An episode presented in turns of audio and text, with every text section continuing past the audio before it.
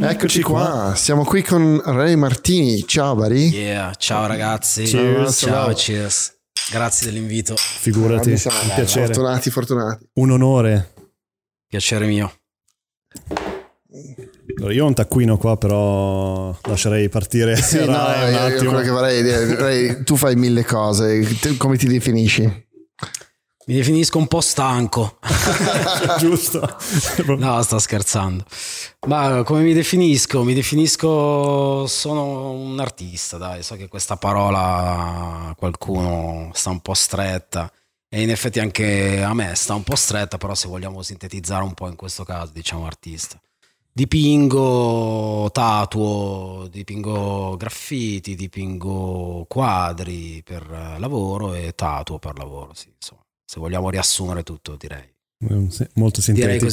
Sì, Per, per raccontare poi una, una carriera molto più estesa. Sì, considerando che sei uno dei um, del crew dei writer eh, italiani che ha un po' messo il writing eh, italiano sulla mappa, cioè ti sei Eh, dicono questa cosa, sì, Eh, si, sì. dice, si dice così. Si dice così. Mm, Nessuno ci aveva pensato, però è successo. C'è, c'è- sempre il primo che. Sì, Che fa che poi primo passo, in no? realtà, vabbè, io per quanto riguarda il discorso di- del, del mio gruppo di graffiti, cioè per tanti anni sono stato, come dire, cioè c'erano ragazzi più grandi di me, più, più bravi, insomma, quindi non è che, ecco, siamo partiti Mhm. così proprio, cioè, c'è stato tanto da... costruire. percorso. Eh Eh. sì, eh sì, non è stato... Però vabbè, poi col lavoro di tutti, insomma, abbiamo fatto un po' di, un po' di cinema a Milano. cinema. Un B-movie tipo eh, Bovisa brucia eh, Esatto. Milano. Beh, È un po' una, una cosa che mi ha sempre incuriosito come la, la cultura americana eh, entra dentro al, al tessuto di altri paesi. No? Te, te com'è che hai iniziato con il writing? Cioè, come, come mai quel modo di esprimerti? Ma io diciamo che ho iniziato in una maniera abbastanza, abbastanza naturale, nel senso che a differenza di tanti che magari in situazioni come queste eh, fanno riferimento a, che ne so, al film, ho visto, che ne so, Wild Style, ho visto Breaking, sai quei film anni 80 in cui tu comunque vedevi i primi graffiti. eh. Nel mio caso invece è stato un qualcosa di, di molto più vicino a me, perché mm, eh, il mio quartiere comunque è stato un po' la culla di, di quello che poi è diventato un grande movimento a Milano. E io insomma ho avuto la fortuna di nascere lì e quindi di avere questa cosa praticamente dietro casa. E, mm, parlavamo prima di, di Joe. Ehm, John Orato. John Orato, grandissimo, che salutiamo. Eh, suo cugino veniva ogni tanto a trovarci perché noi skateavamo in piazza Nardo da Vinci. Suo cugino ci veniva a trovare ogni tanto, scusate, e, mm, e lui insomma era già un writer con i controcazzi. E quindi, sai, noi andavamo in skate eh, e mm, vedevamo insomma questo, questo personaggio già comunque vestito in un certo modo, sai, con le puma, con i fat laces Mm, mm. La, la fibbia col- con la tag. E quindi già lì eh, capivi che c'era un discorso estetico, culturale, che era un po' diverso da quello dello skate. Eh, insomma, in zona mia c'erano, ci sono stati tra i primi writer Sei Lambrate proprio. eh, di Milano. Sì, Infatti volevo chiederti anche quello perché vabbè, è scombussolato tutto il flusso Vai. della no, scherzo. No, no, perché proprio infatti una delle cose che io di solito non, non annoto mai niente, però non volevo perdermi alcuni punti, è che eh, pare che Lambrate a livello di, di- di sottocultura di- e di street life di street culture a Milano ha proprio cioè non, non dico detto legge, però cioè, cioè, è, è pieno di, di riferimenti, anche il ponte di, eh, di Via Bassini, ehm, dove c'è la stazione Lambrate. FS, sì. c'è tutto quel muro lì do- dove fino a, a pochi mesi fa ci sono ancora i pezzi storici. Sì. di- e quindi cioè, eh, chissà, per- ma perché? Perché Non saprei, non saprei dirti il motivo, però in effetti lo spunto che, che dai è corretto, anche perché se guardiamo il discorso dello skating, di cui parlavamo prima. Mm-mm. E comunque anche lì c'è stato un, un ruolo abbastanza pionieristico del quartiere, perché se ci pensiamo, almeno io mi ricordo, si skateava in Piazza Leonardo da Vinci e, in Mini Duomo. Mm, mm. Cioè non mi ricordo altre piazze con altre crew massicce di... Quindi insomma, vabbè, Lambrate forse mh, Piazza Nord è un po' più città studi che, che però Mm. più o Sì, meno. Piola, Lambrate. sì. sì. Comunque, Ma poi può anche essere per lo stesso motivo che è venuto fuori il, eh, tutto lo, lo street art eh, americano, è venuto fuori nel- nelle sezioni tipo Dumbo, Brooklyn, cioè la Meatpacking District, che c'erano muri, nessuno ne fregava niente ed eri un po' più libero per esprimerti. Forse, era proprio cos'era industriale ai tempi, no? C'erano Sì, tan- era, era tanti- lo- lavorativo più che altro, no? Eh, E poi sì. da parte di Louis Ventura si era un po' più industriale, allora forse c'erano gli anfratti dove potevi, cioè come adesso Bovisa forse un po' di più, no? Sì, e Eh. poi si spostano ovviamente Esatto. il focus. Ma infatti l'Am Brooklyn no, era, proprio, era proprio così. No, quindi mi hai, mi hai anticipato. Adesso questo lo, lo striscio proprio. Ah sì, così? sì, probabilmente a Basta. livello No, archi- architettonico era, era più ospitale per, per- per questo tipo di, di subculture. Mm. Utilizziamo questo termine stasera, Mm. dai, hai visto? Dai, Sub- sta, Prima ne abbiamo, subculture. l'abbiamo risfoggiato, sfoderato. subcultura. E poi, ma, ma cos'è? Quindi lui eh, ti, ha, ti ha dato proprio, diciamo, l'innesco, hai, hai scoperto tipo un alieno. Esatto, perché è stato importante questo, questo incontro che ho fatto con questo con quest'artista che poi insomma lo salutiamo è Sky4 di CKC che è anche insomma il mio maestro e mm, no mi sono sentito di citarlo perché è stato vabbè a parte che è stato importantissimo per me perché mi ha dato proprio le basi su cui poi io insomma ho costruito tutto un percorso eccetera eccetera. Però mh, se tu mi chiedi che cosa mi ha, mi ha colpito in quel periodo, sai, ehm, io comunque ero veramente piccolo, penso che mh, ti parlo forse avevo tipo 11 anni, una cosa del genere. Quindi insomma, Cioè, sai, proprio. Eh, allora sì. facilmente facilmente Impressionabile. però in questo caso diciamo era veramente impressionante perché comunque cioè per dirvi una fibbia col proprio nome scritto incastonato con le lettere d'oro cioè eh, cazzo mi impressiona ancora adesso se la vedo. immagina Molto rap. quindi insomma eh, mi aveva veramente flashato e quindi questa cosa, questa cosa era nell'aria vabbè e lui come, come qualcun altro insomma erano quelli che, più grandi che facevano già, già i graffiti.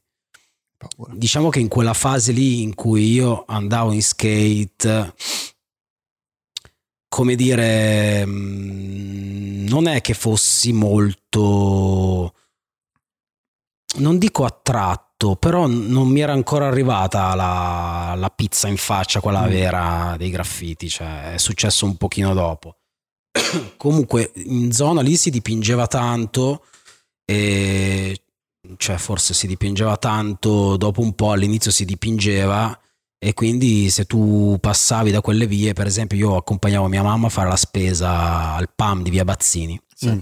io ero piccolino e la prima Hall of Fame storica di, di Flycat eh, e dei PVD è proprio era questo parchetto di via Bazzini e quindi sai tu ci- io ci passavo davanti era un parchetto tipo un po', un po dismesso con Mm. l'erba un po' alta no?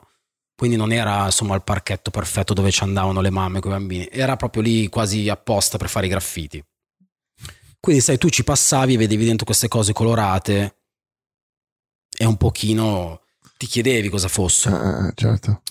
e poi, vabbè, altri, altri episodi, tipo, tipo quello di mio padre, che insomma vabbè, ho citato in, in tante, in tante interviste. Eh, mio padre, per tornare a casa dal lavoro, faceva questa strada che praticamente è via Pontano. Sì, certo. Via Pontano, che è quello stradone che costeggia i ponti della ferrovia, Mm. che collega Viale Monza a Via Padova, se Mm. non sbaglio. Ok. E lì c'erano i primi graffiti di... Stasera utilizzo la parola graffiti, eh? Non mi rompete con gli...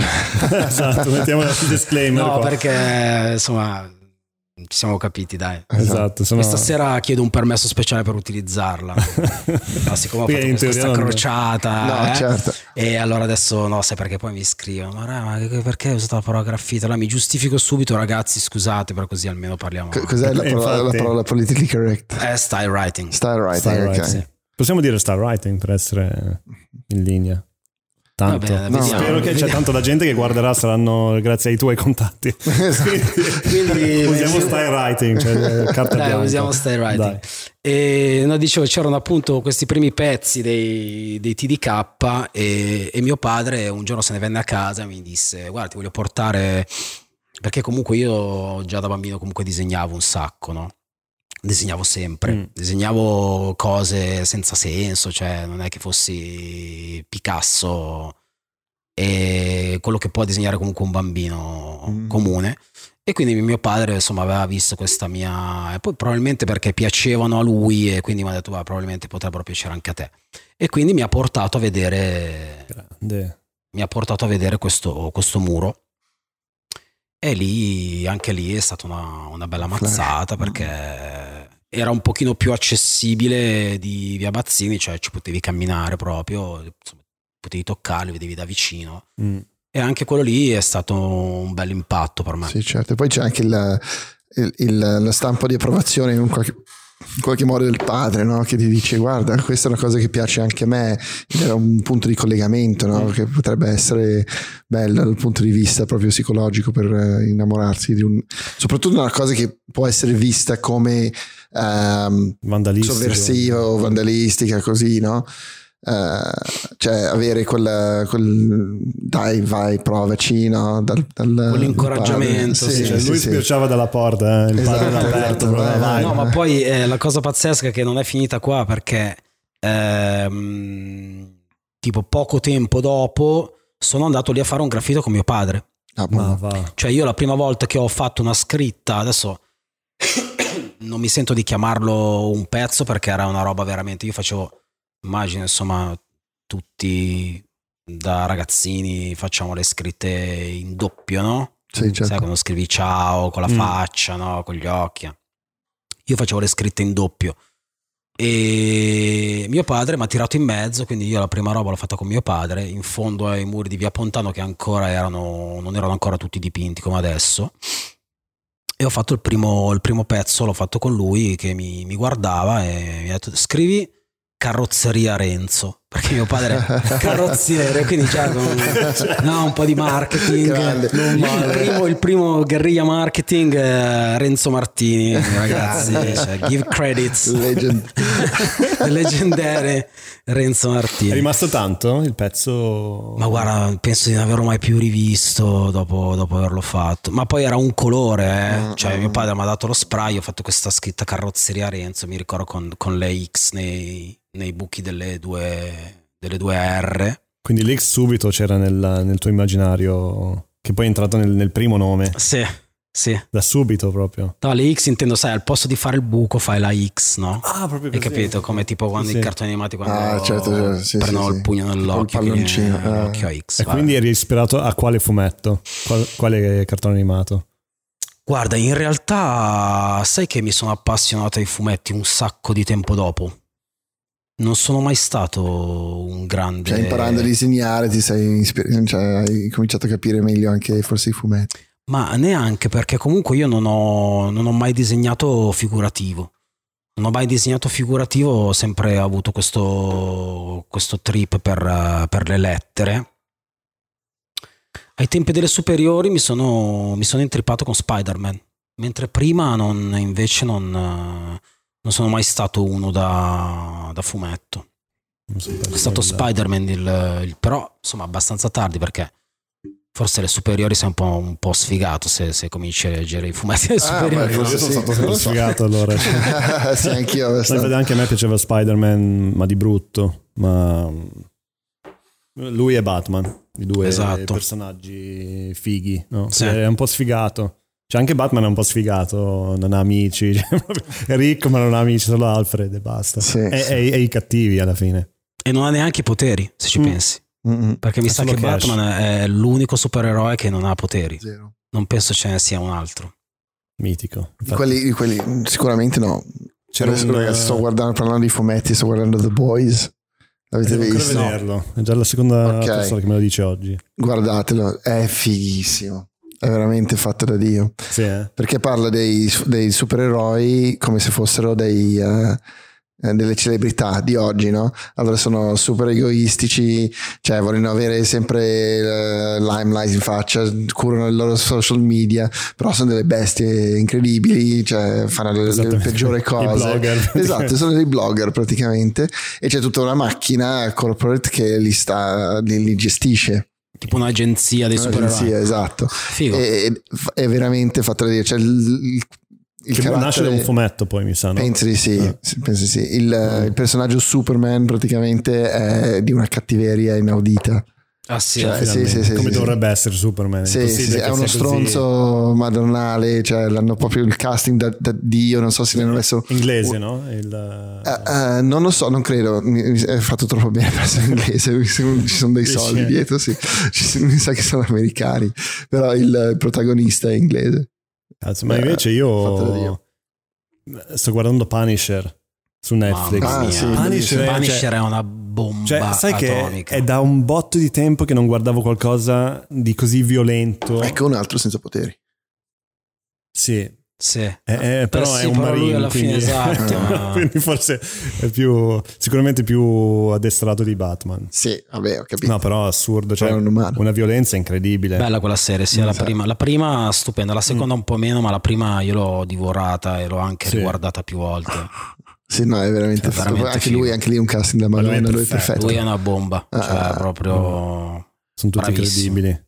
bravo. No, infatti, bomba. Infatti, come ti ho, ti ho detto prima, cioè, sicuramente finiamo per per Parlare di altre cose perché è veramente. mm, Cioè, poi è facile parlare con te. Comunque, Ci Cioè, ci siamo conosciuti oggi per, per la prima volta, come tanti, ma neanche tanti ospiti No, alla fine. tantissimi no, però se- pochi. La, la maggior parte conosciamo già, però.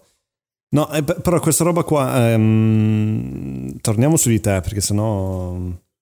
Tutti quelli che hanno qualcosa da dire sulla parola graffiti si Eh, incazzeranno. adesso si alzerà un polverone. Ehm, no, io stavo guardando il, il documentario del 99 che si Ok. chiama eh, Nero Inferno. Inferno. Sì. E un'altra mo- modalità di approcciare la camera rispetto ad adesso, molto, è un po' più incazzoso, Ok. um, molto figo, molto New York, anche se non so dove eri in quella, in quella ripresa, sembrava un...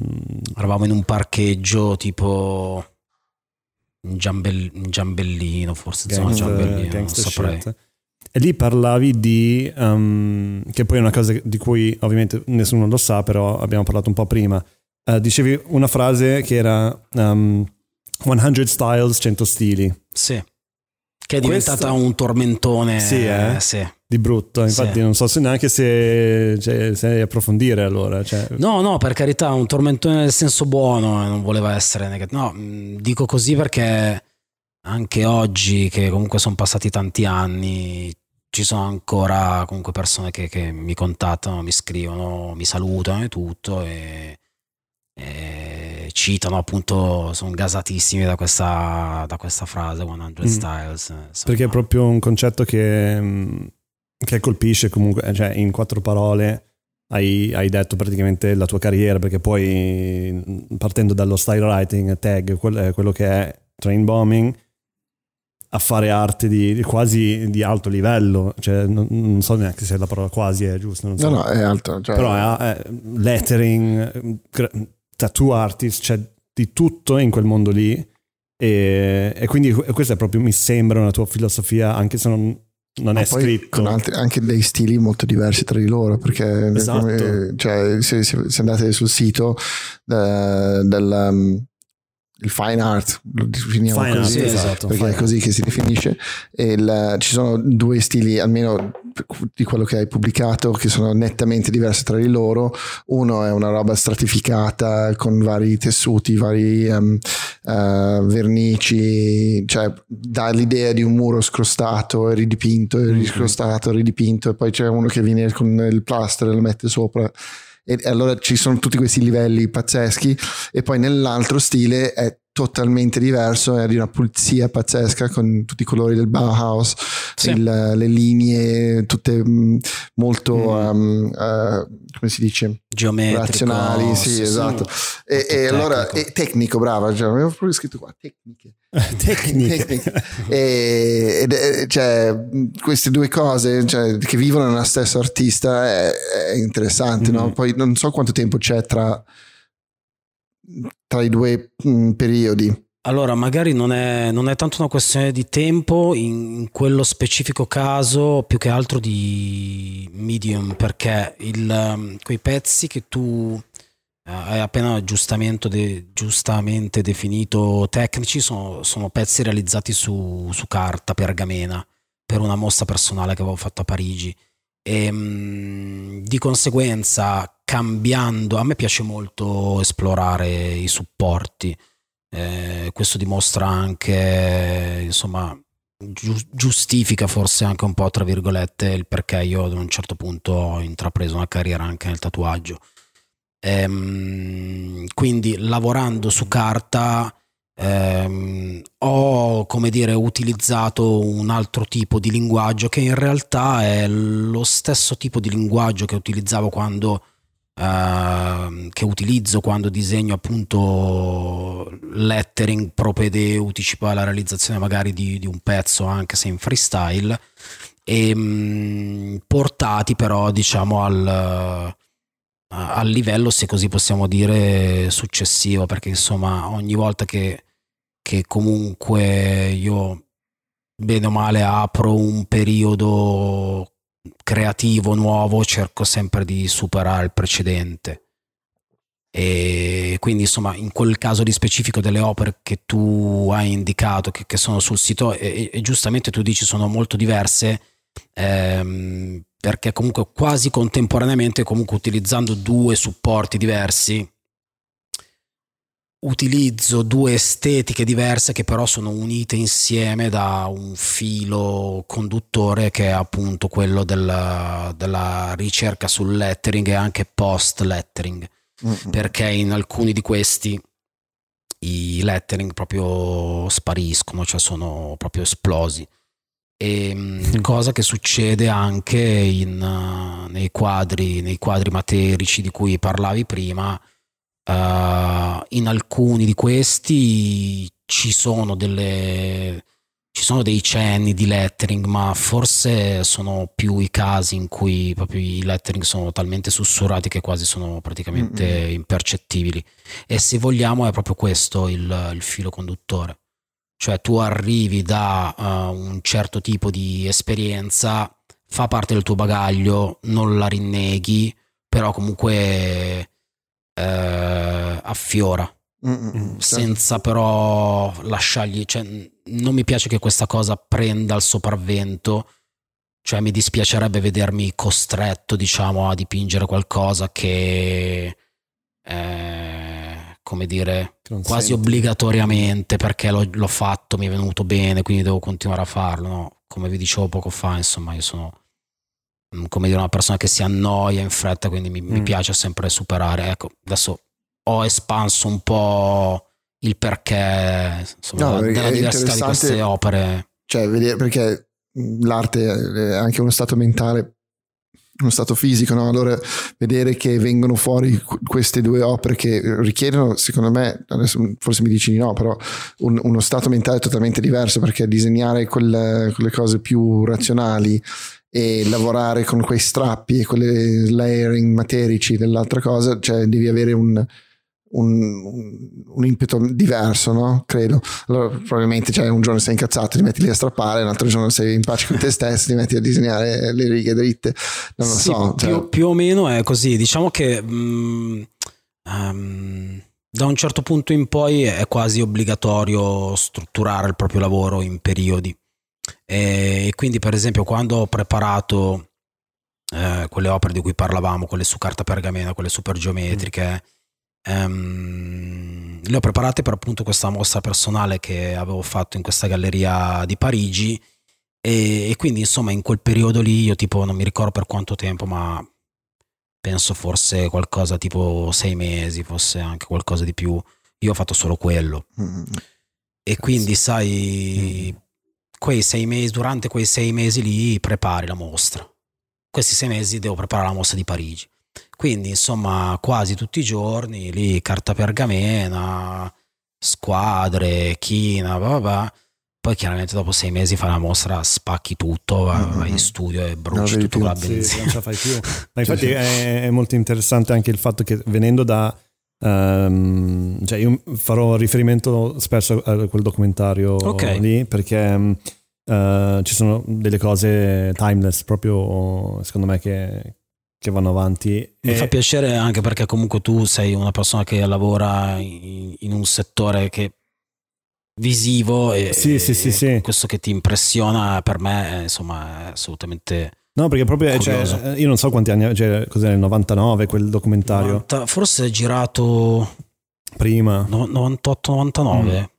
quanti anni avevo? sono del 76 facciamo un rapido calcolo 76, 86, 96 23 Ok, 23, essere. non è... Cioè, non, Io avevo spento il cervello. secondo. Ho detto ok, ci arriverà lui. Sono 23. Cioè, 23 sono, comunque cioè, eh, sono diversi discorsi che, che ho strappolato da lì che non sono cioè sono quasi fin troppo maturi per un 23enne Eh, adesso eh, io l'ho presa molto seriamente quella, quella cosa del vede. writing per me si vede non, non- non mi stancherò mai di dirlo e, e si- penso che si veda sì tantissimo infatti Cioè- ero cioè, proprio fisso sul che poi lo stavo guardando sulla metro quindi cioè, mi, mi ti faceva sei ridere cosa qua. immedesimato ancora, E- ancora e, di più E lì ci sono due punti che il secondo punto lo, lo tiro fuori dopo, però um, tu ad un certo punto parli di um, dover fare il miglior pezzo che puoi fare in quel momento su quel treno lì. E quindi hai, un- un- hai uno spazio di tempo super limitato perché arriva abbastanza la limitato polizia, sì. la, la Polfer. Cioè, Sì. Com'è, cioè, com- com'è che rapporti questo modo di lavorare a un lavoro come quello di Parigi che devi avere, cioè tipo uno hai sei minuti e l'altro hai sei mesi. Sì, eh, sono come dire, bellissima questa, bellissimo questo scenario che, che crei. Ehm, visto che prima abbiamo parlato di, di capitoli, eh, tutte queste esperienze fanno parte di, di un capitolo che gli appartiene. Eh, dipingere i treni e, e- la somma di tutti questi capitoli eh, ammettendo che ce ne, sia, ce ne siano più di uno, perché magari per un artista ce n'è uno soltanto, magari uno comincia a dipingere su tela, dipinge su tela per tutta la vita. Non so se si sente No, bene. perfetto. Ok. Ehm, la somma di tutti questi capitoli crea la tua esperienza, ha creato la mia esperienza e mm, sicuramente apre una visione più ampia mm, non solo dell'arte ma, ma anche della vita. Ehm, detto questo, io sono passato attraverso tutte queste fasi, eh, come dire, un pochino una chiama l'altra. Eh, in che senso? Mm, Comunque dipingere, dipingere per strada, di- dipingere i treni, ehm, ammetto che tra tutti questi capitoli che abbiamo citato è mm, quello che preferisco. Mm. Anche se comunque eh, gli altri hanno portato mm, in ogni caso del- del- delle belle cose, delle belle esperienze eh, e mi hanno concesso insomma di, di- di vivere la vita che vivo adesso, sono molto tranquillo eccetera eccetera, però eh, quello, quello che appartiene ai treni insomma è sicuramente, sicuramente il mio preferito. Mm. Molto diverso, tu dici sì, molto diverso e, mm, eh, come dire, a me succede alle volte che eh, dopo tanto tempo che tatuo mi viene voglia di andare a fare, di andare a dipingere un pezzo nella fabbrica abbandonata. E magari c'è stato un periodo appunto pre-lockdown quest'anno dove io proprio ero saturo di tatuaggio e non era un momento in cui veramente facevo molta fatica a, a creare, a tirar Mm. fuori, a soddisfare, diciamo, questo, questo, questa creatività, tra virgolette, forzata. Adesso magari esagero un po' perché comunque tatuare mi piace, comunque è una forma creativa strafiga, però non, non, non sopportavo più il fatto di dover creare per, per, eh, per lavoro. Mm. Era meno impulsivo. Sì, e quindi sono arrivato a un punto in cui avevo bisogno, diciamo, di, di- di far andare il, il pendolo da- dalla parte Certo, certo, opposta. E quindi cosa fai? Eh, Vado a fare il pezzo nella fabbrica abbandonata, che è la cosa, cioè, mh, come dire, più, più libera che, che forse a livello creativo puoi fare. Vabbè, sempre comunque una situazione come dire, sempre in un contesto come, come il mio, ehm, cioè avevo proprio bisogno di fare qualcosa di creativo per me. Mm. E quindi, insomma, tutti questi, tutti questi bisogni, sì, detto così fa un po' strano, però sono No, è veramente così. dei È bisogni. così, non è così. Cioè, io ho vissuto Cioè- il lockdown così, cioè, Eh. uguale. Nella vita, nella vita personale di, di- di una persona, almeno, almeno nella mia vita, cioè ci sono questi. Ci sono questi, queste, queste sinusoidi che, che appunto si, si susseguono in quanto appunto sinusoidi e sinuso, sinusoidalmente io soddisfo le Questa parola non è mie mai stata usata su questo podcast sicuramente. soddisfo le mie, cioè cerco di soddisfare insomma le mie, le mie esigenze. Perché è un po' quello che ho sempre fatto, cioè nel momento in cui a me andava di dipingere i treni, io ho dipinto i treni, mi andava di dipingere la metro, dipingevo la metro. Poi a un certo punto, magari anche contemporaneamente, cioè mi è venuta voglia di eh, sperimentare qualcosa su, su tela e mi sono messo a dipingere ho dipinto la prima tela. Eh, poi magari dopo la prima ne ho dipinte altri 10 e magari che ne so per un mese non ho fatto treni o muri poi mi sono rotto le palle delle tele sono- cioè insomma dare un po' di ritmo a personalmente stimo molto le persone perché li- penso che siano delle persone molto disciplinate è una cosa che forse io mh, mi reputo una persona molto disciplinata per certi aspetti ma per altri invece no eh, stimo molto queste persone che riescono a invece a mantenere, come dire, quel senso di disciplina. Cioè, che ne so, sono un produttore musicale, eh, produco, che ne so, house music e riesco a produrre house music per dieci anni di Sì. fila Mm. senza aver voglia di, che AC/DC. so, Pe- però Praticamente. magari non, non saltando così tanto, Mm. però cioè, Sì, sì.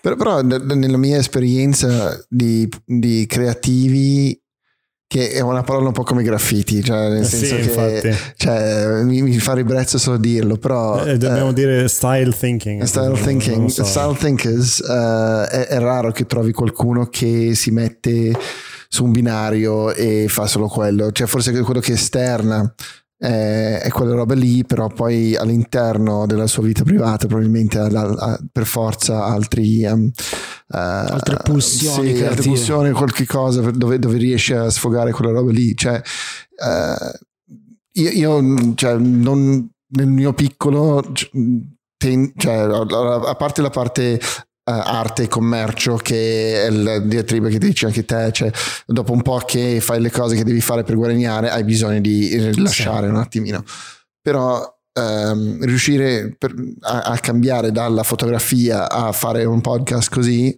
che eserciti altri muscoli eh, io trovo questo stacco molto eh, cioè che mi, che mi dà un po' di, Stimoli. un po' di stimoli ritmo, sì. anche poi sulla fotografia Certo. cioè mi- me lo riporto indietro con questa roba qui perché qui arrivi cioè è, è un po' forse come te mh, fare il- un tag su un treno che c'è un po' di pizzico di pericolo perché stai parlando davanti alle persone per quanto potrebbero essere poche però cioè, le cose che dici vanno pesate un attimino e allora sei, sei- sei- esatto sei sempre un Certo. po' in punto di culo Sì. e, e allora eh, questa cosa qui mi, mi- dà adrenalina, mi dà tutta una serie di cose che nella fotografia ormai non c'è più perché non non ho più paura di sbagliare, cioè le cose basiche, poi forse le altre cose, cioè se, se mi spingo un pochino oltre, cioè sulla tecnica no, ma forse leggo male il momento e quelle cose, però è difficile. Cioè, no? eh, Tante volte quando ti trovi in una situazione dove non hai il pieno controllo del, di quello che c'è intorno, anche della tecnica, forse usi, non lo so, un'altra Sì, come macchina questo per weekend. dire. È come questo weekend che abbiamo fatto un Cosa avete video. combinato? Abbiamo fatto un video musicale che è sempre, è sempre una, eh, una tecnica alla cazzo, diciamo, Ok. Sì, alla cazzo di cane. Freestyle. Sì, sì, sì. Freestyle, eh, mi piace, mi piace freestyle. Molto bello. Sì, perché diciamo, sì, abbiamo questi amici che fanno musica da un po' e un pochino li seguiamo nei loro video, però noi non siamo videomaker, eh, cioè nel senso lui un po' più di me sicuramente, però non, non- non siamo Professionisti. professionisti in quella roba lì, non conosciamo le macchine, non conosciamo tutte le, le cose che ti sperimentare. Però vado al noleggiatore, mi faccio buttare giù una lista di cose che mi potrebbero servire, costruiamo la macchina e giriamo in- in- usando poi le, le nostre conoscenze che portiamo dentro ad altre cose, allora dalla, dalla skate, dalla, dalla regia, dal- cioè, dalla fotografia, allora bene o male qualcosa viene fuori sempre, però tutto il tempo sei lì che hai un po' di timore, no? Ed è quello che cioè, Eh sì. è stimolantissimo. No, Sì, sì, sì, perché alla fine vuoi... Cioè, allora io parlo da, da- dal punto di vista personale, cioè a me da, da- da giovane, da piccolo, volevo fare un sacco di cose. Lasciamo stare lo skate, che poi cioè, ogni volta par- parto sullo skate. Quando ho sc- scoperto lo skate, tutto il mondo proprio È scomparso. è chiuso. proprio. Però mi interessavano un sacco di cose, dall'animazione al disegno, alla musica, a- al teatro, però non avevo i modi. Cioè, proprio anche fisicamente, eh, economicamente, proprio co- costava di più anni fa fare qualsiasi cosa. Mi sono trovato tipo da- dai 30 ai, adesso, 36, eh, soprattutto con il lockdown, Hai fatto tutto. cioè iPhone, iPad, internet, hai il mondo aperto. Quindi cioè, perché non scrivere una sceneggiatura? Perché non fare un video musicale? Perché non fare musica? Perché non disegnare, no? Ci sta. E quindi cioè, proprio si è aperto questo, questo mondo. E, e infatti, quando cioè, eh, nella puntata di Diana che hai detto stiamo meglio adesso, anche poi è una cosa super politica, super sociale, cioè, ci ho pensato tantissimo a quella frase lì. Cioè, in effetti, dove stiamo meglio a livello di opportunità in generale? Sì, sì, sì, Cioè, sì. c'è più opportunità per fare qualsiasi. Cioè, tu vuoi fare l'artista, Instagram non costa niente, non devi neanche comprare la china, non devi fare niente, fai tutto online se vuoi. Volendo, quindi sì, sì. chiudiamo il- la, la parentesi. Sì, è anche vero che però c'è molta più, tra virgolette, offerta. Sì, sì, sì. Quindi è Mm. un pochino più difficile Emergere. riuscire a emergere. Cioè, Esatto, però io, io dico, cioè, più che emergere a, a livello personale, essere Tentare. appagati, sì, sì. tentare di sta, fare le cose. Quello ci sta. E quindi, cioè, appunto, torna sempre su questo. Perché non provare a Esatto, fare ti butti roba? e fai le cose e vedi un po' cosa viene fuori. Poi, poi sai, penso che in, tutto il- in tutte le epoche eh, l'offerta era, cioè, eh, è sempre stata relativa alla domanda, no? In qualche modo. Allora, cioè, se tu se nel Rinascimento se non è che tutti facevano l'artista, no? E se tu lo facevi dovevi farlo per forza di fianco a Firenze perché se lo facevi a Perugia forse non, non- non nessuno. ti cagava nessuno no? allora c'è, c'è una cosa che avevi detto prima che era il, il fatto di essere dietro casa cioè te eri in Lambrate no? Mm. ed era il fulcro Sì. cioè che se, se tu non forse eh, fossi cresciuto a Porta Venezia non, eh, non beccavi quell'input lì facevi totalmente un'altra Sono strada d'accordissimo con No. te, ma infatti quel discorso lì, la- logisticamente, io ero al posto giusto. Mm-mm. Ero al posto giusto perché cioè, si parla veramente di, di, di 3-4 isolati di un quartiere in cui facendo un rapido calcolo abitavano tutti i writer più potenti Esatto. di Mm. Milano in quel- di quel periodo lì. sì sì se pensi c'è un, Ed era un- gente con cui andavo magari all'oratorio, skateavamo insieme, Mm. con qualcuno andavo a scuola, cioè eravamo amici d'infanzia. Solo che eh, poi mh, comunque non è detto che le cose succedano nello stesso momento per tutti. Loro erano un pochino più zanza di me, quindi già uscivano un po', un po' da soli, così mentre invece io ho iniziato un pochino dopo e quindi Mm. probabilmente hanno sviluppato anche questo rapporto con la strada un pochino Mm. prima di me. Sì, sì, Comunque verissima questa il, il- la location, cioè, non so con chi stavo parlando di questa cosa l'altro giorno, ma forse a mia moglie, dove ehm, il- se, se tu sei nel, eh, cioè nel Midwest americano, molto probabilmente lavori su una farma e tiri su mais, no? Cioè, nel senso, dove sei nato, dove sei cresciuto, dove, cioè, definisce tantissimo Sì. le tue opportunità. No? E Assolutamente. allora, cioè, poi, poi se sei una persona che è aperto al mondo, ovunque sei, sfrutti al meglio le tue opportunità. Cioè, non, non- è che dico, cioè, se, se sei te e, e fossi cresciuto in Francia a Bordeaux, forse diventavi il miglior, eh, che cazzo ne so, di qualche cos'altro, sempre nell'arte, sempre creativo, però con un altro percorso totalmente diverso. Però la- lì- lì- diciamo che la- tutto il resto pari, cioè la location ti, ti- ti definisce tantissimo.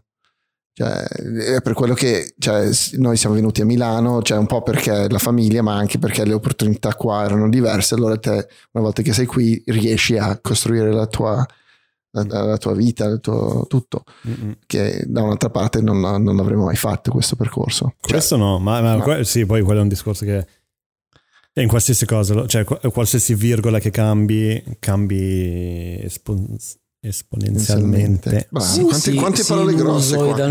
Sì, Quante parole grandi. un altro tipo di oide. Sì. Il, um, tu nel- nella tua bio citi uh, Friedrich Hegel, no? Come un, uh, un so, fonte di ispirazione, forse. Mhm. E c- cioè, cos'è che è, in- è hegeliana della tua arte?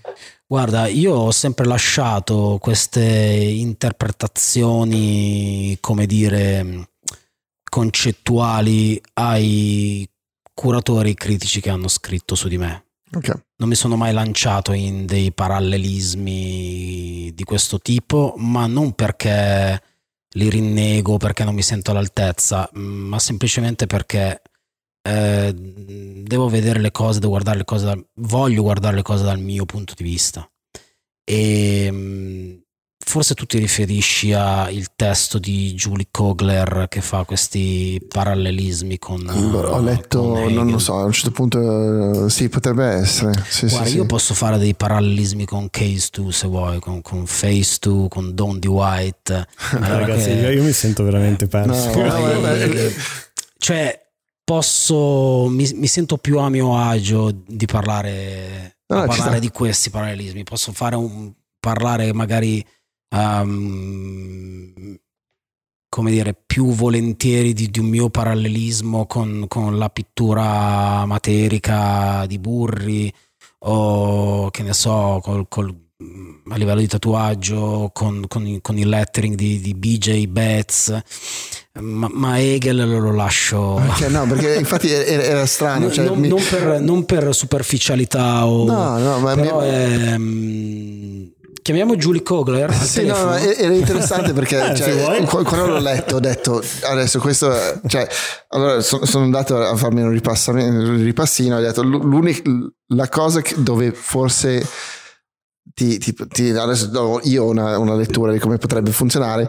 è il, il fatto che per Hegel le regole danno le- la libertà no? Mhm. cioè il, il fatto che se tu hai eh, un, un cristianesimo, eh, il- non so, un- un'ideologia eh, superiore e te riesci a spaziare, che è quello che abbiamo detto spesso, che il- nella creatività se tu sei, sei totalmente libero per spaziare dove vuoi, di solito fai casino, perdi, ti sì. perdi, Sì. no? E allora oh, lì l'ho detto, vabbè, cioè, in quel senso lì potrebbe essere eh, effettivamente bello. E, e parlandoti adesso, quando parlavi anche della disciplina, che ti dicevi non, non mi sento disciplinato come gli altri, cioè da- nelle- nel poco tempo che ci conosciamo, a me invece mi sembri una persona molto No, disciplinata. per carità, eh, Ah. specificavo, mh, sono molto disciplinato per certe cose, ma altrettanto indisciplinato per altre, mentre magari qualcuno riesce a mantenere, diciamo, una disciplina Sì, fare media, costante. Se tu Mm. finisci la pazienza per fare un cer- perché hai detto che sei impaziente, no? Cioè, tipo In realtà ho moltissima pazienza, però eh, per le cose che, che mi interessano, cioè Mm, che mi appassionano più che altro. Mm, Cioè, se una cosa mi appassiona, per esempio il tatuaggio, io quando ho iniziato a tatuare, cioè come, come- come tutti, avevo già comunque un bel po' di anni alle spalle di, di, di percorso di, di, pittura, di writing, insomma era già bello solido. Uh, però comunque lì non, cioè, non ce n'è, non puoi barare. Devi certo. tecnicamente parti da zero. E insomma, per, per, qualcuno potrebbe essere molto, molto frustrante. Immagino che non tutti sarebbero disposti a dire eh, cazzo vado a fare l'apprendista. Sì, certo. Mm. Magari che ne so, ho fatto, fatto, la mostra al museo, nella galleria, ho venduto tot, fatto destra, sinistra e non ci sto dentro ad andare a, a pulire i cessi dello studio di tatuaggi. Mm. E invece io l'ho fatto. Mm. E quindi se una cosa mi appassiona, eh, spero di, di, che sto parlando Perfetto, bene. Preciso, bene nelle cuffie, sei ideale. Cioè, mm, a un certo punto ho deciso che mh, mm, volevo tatuare per tutta una serie di motivi che magari dopo vi spiegherò e quindi insomma mh, mm, lì ho dato veramente fondo a tutta la mia disciplina perché ho accantonato comunque una cosa che, che facevo da, da anni come la pittura e che andava oltretutto molto bene a livello professionale anche a livello insomma economico parliamoci chiaro cioè, ognuno certo. deve pagare le bollette certo. quindi insomma mi sono preso dei, dei, dei, dei, rischi quando qualcosa mi, mi appassiona sono, sono, molto disciplinato ecco in certi casi forse uh, leggo come mancanza di disciplina mh, mm, forse più mancanza di no ma neanche costanza ottusità su un, un essere chiuso su una, una mi, materia. Mi sentirei, mi sentirei ottuso nel, nel, non, nel, non, essere, nel non lasciarmi affascinare da, da, alcune contaminazioni, da alcune culture fichissime come quella del tatuaggio, come quella dello skate, come quello del writing. Insomma, Mm, questa cosa della disciplina è venuta fuori prima mentre parlavamo del, dei, dei, cosiddetti artisti ruffiani sì, certo, che, facciamo... che, trovano una cosa che funziona e vanno avanti tutta la vita a farla. Mm. Ecco, eh, io in, in, quel caso mi, mi definisco indisciplinato, in quel, cioè non, non, sono disciplinato nel mantenere una linea costante, ma perché mi annoio, cioè ma sì. mi... Mm. Cioè, per forza, per, per il Uh, però cioè, mi, mi, mi, cioè mantenendo comunque, Bravo, una, mantenendo comunque una costante perché non è che eh, voglio dire un giorno che ne so dipingo il paesaggio ligure mm-hmm. e il giorno dopo mi metto a incendiare le tele poi il giorno dopo vado a ballare il tango cioè no comunque io ho un percorso lineare che, che, che, comunque onoro in ogni, quello che, no. in ogni cosa che infatti faccio. Volevo chiederti questo, infatti, nel senso, allora, a livello di multitasking, um, cioè for- oh, forse eviterei questa domanda perché stiamo andando. Avevo un'idea in testa, ho detto di, di, dico esattamente questo, invece ho cannato. No, però um, legato a questo, quando tu decidi di percorrere un certo stile, tipo il, il collage con i poster che sembrano veramente dei muri di New York presi e messi. ridere la tua faccia mi, dice, mi guarda così e mi dice: Ma che cazzo sta dicendo? No, però mi, cioè, tipo, appunto, averti conosciuto adesso, neanche un'ora fa, um, mi sembri la persona che va proprio, ok, io voglio fare questo, allora io cerco di capire tutto quello che c'è sì. in quel mondo lì, quindi chi è il più figo. Sì, approfondisci, cioè mi, sento, mi, mi sono sentito un pochino indisciplinato quando eh, comunque con una carriera nel mondo dell'arte contemporanea avviata e insomma strutturata, mi sono detto io mi sono rotto le palle, voglio fare il tatuatore. Mm, mm, mm. Allora lì ho preso in considerazione il fatto, non so se realmente sono stato indisciplinato, ma ho preso in considerazione l'ipotesi di, di, poterlo essere, giusto quello che sto dicendo? Sì, può essere, può essere. Io, io comunque lo, Penso cioè, sì. quello che credo io ehm, è che la disciplina è nel modo che fai le cose, no? non, è, eh, cioè, non è tanto nel, nel cioè prendere il rischio e dire vabbè mollo quella roba lì che poi non è che molli lo metti la cantone in un secondo e, e, mi butto in quest'altra cosa perché se tu ti butti in quell'altra cosa come ti sei buttato nelle prime cose con quel focus e quella disciplina di lavorare perché anche lì preparare una mostra personale in sei mesi per Parigi cioè adesso non è sì più o meno cioè, sei mesi anche se sei, fosse otto. un anno no cioè non, non, è una cosa da eh, poco, no? vuol tanto, dire che tutti i giorni ti devi svegliare, ti devi mettere lì e fare la roba. Da solo. Da solo. Da solo. E, e, e, mentre nel, nella immagine dell'artista è questa roba qui di... Uh, eh ma sì è un artista cioè quando, quando Beh, tu vai attenzione la, la differenza è se tu fai l'artista per lavoro eh, esatto, ma eh, è quello. Faccio questa cosa, facendo ma... questa cosa per lavoro, cioè a un certo punto allora, non, non, voglio dire che mi sono dovuto disciplinare perché non, non, non, mi sono neanche posto la questione, perché la mia vita, semplicemente ho fatto della mia vita un lavoro. Ecco, certo. Ecco, non, esatto. non, Poi, obiettivamente, sono forzature. Se, se, non, se non fai, se, se, sei, se sei artista ma non stai vendendo, cioè, dai, raga, cioè, adesso eh, lo posso dire perché sono stronzo. sai cos'è? Cioè, se sei artista e non vendi quello che fai, il primo, primo peccato mortale è che devi fare qualcos'altro per vivere. Eh, esatto. Che senso ha? Sì. Cioè, allora, se vuoi farlo per scelta, ci sta, cioè tu dici io non, non, non, voglio, non voglio commercializzare non voglio commercializzare la mia arte allora sono disposto a, ad andare a lavorare da McDonald's piuttosto che tramutare i miei quadri in soldi. C'è mm, qualcuno che fa mm, questo ragionamento? A quel punto Secondo forse me qualcuno dici... c'è. Onore a chi fa così. Cioè io personalmente non sono mai riuscito a lavorare da McDonald's. Non, non, non sono mai riuscito a lavorare. Ci ho provato eh, da ragazzino a fare McDonald's, no, però tipo mi ricordo quando ero Burghi no Andio sarebbe avrebbe spaccato no cioè per esempio adesso apro una piccola parentesi mia madre siccome mi vedeva che non è che promettevo tanto bene perché com- combinavo insomma anche un po', ah, forse i graffiti erano la cosa Meno. migliore che, che fai anzi senza forse no? allora lei cosa faceva a un certo punto ha incominciato a mandarmi i curriculum a tradimento no? cioè io non lo sapevo e lei mandava i curriculum nei posti perché sto ragazzo qua cioè, se, se, non si mette a lavorare eh, succede un casino mm. e quindi io mi sono trovato certe volte che arrivavo a casa eh guarda che domani c'è il colloquio da Footlocker e quindi io, cioè, cosa potevo fare? Non, mi, mi, dispiaceva, insomma, mia mamma non voglio lavorare da futuro.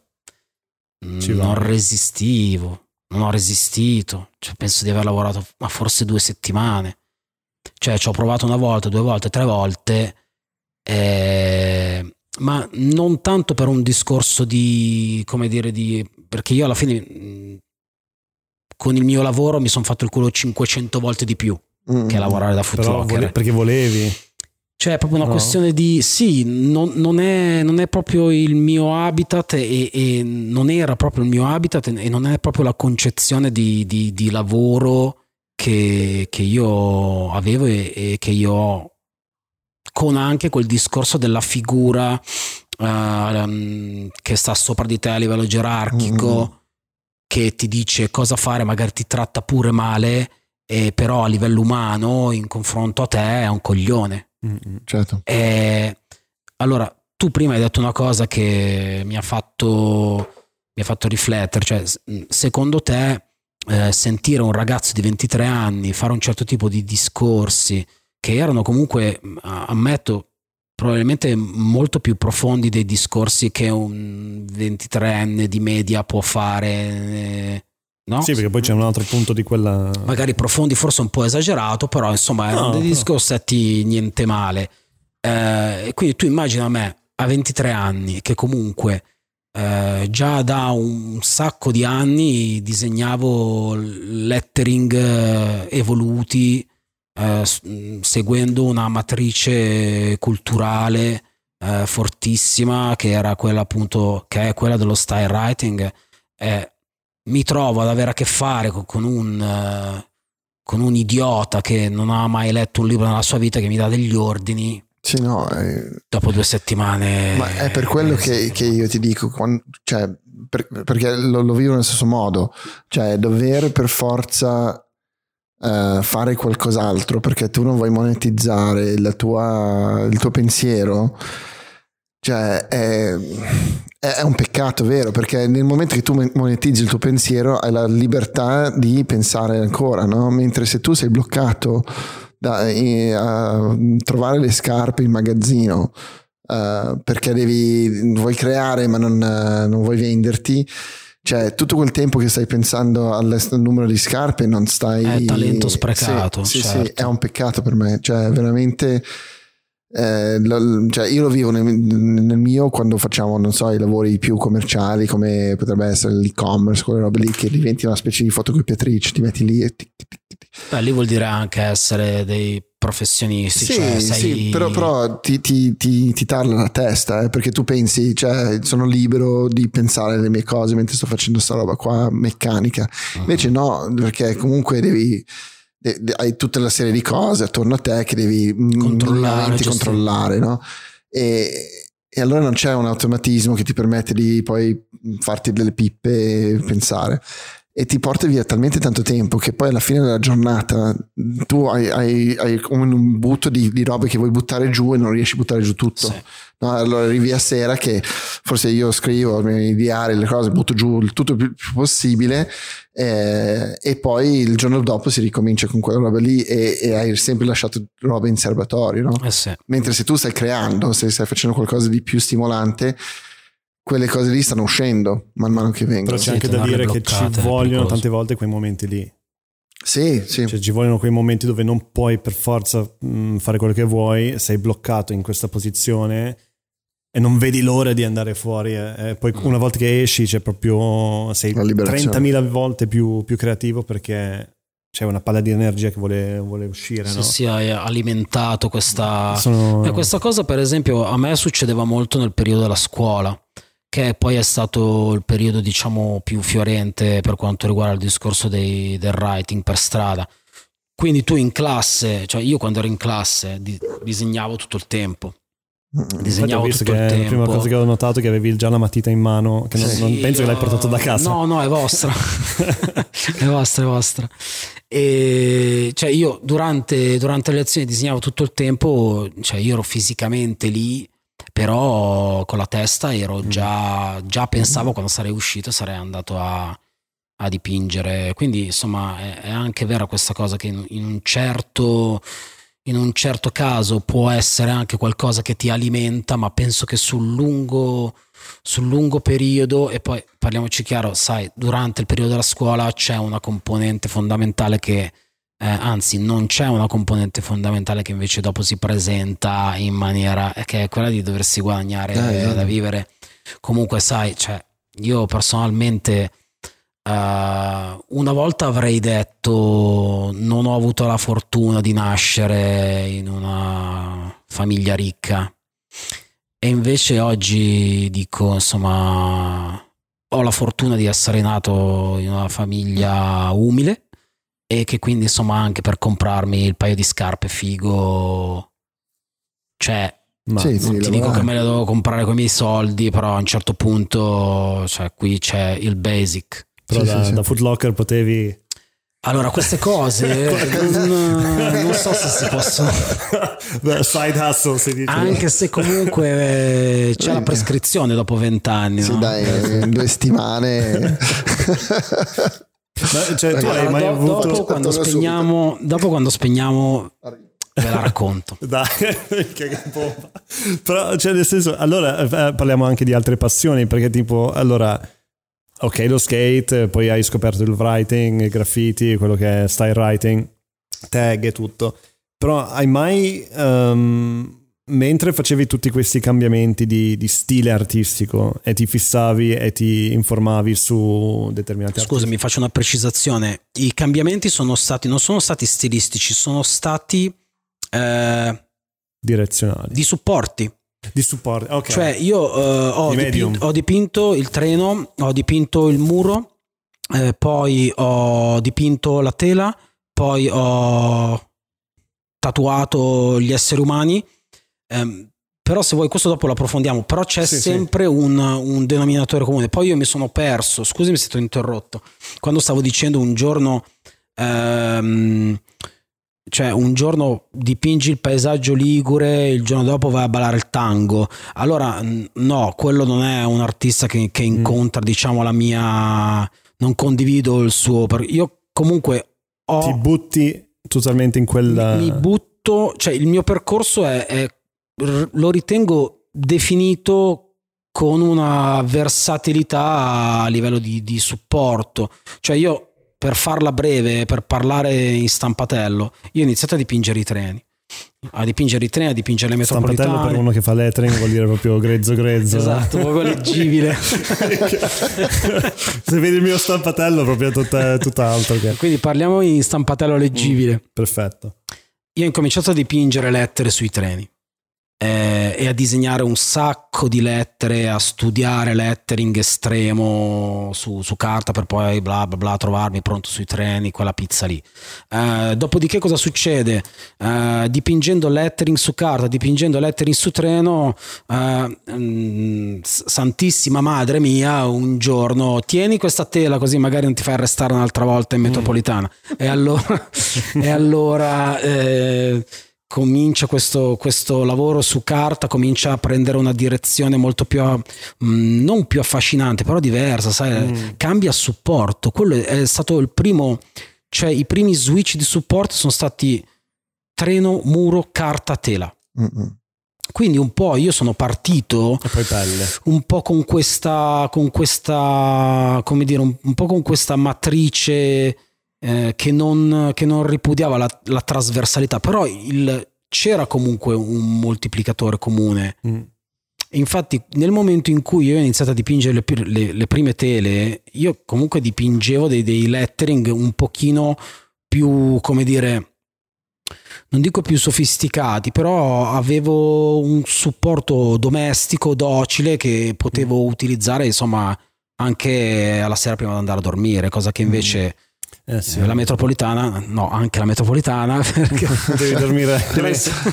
insomma ci siamo capiti e quindi cosa succede? Succede che eh, personalmente a livello artistico e anche a livello umano eh, io mi sono sempre interrogato su da dove veniva un qualcosa e dove poteva andare Mm.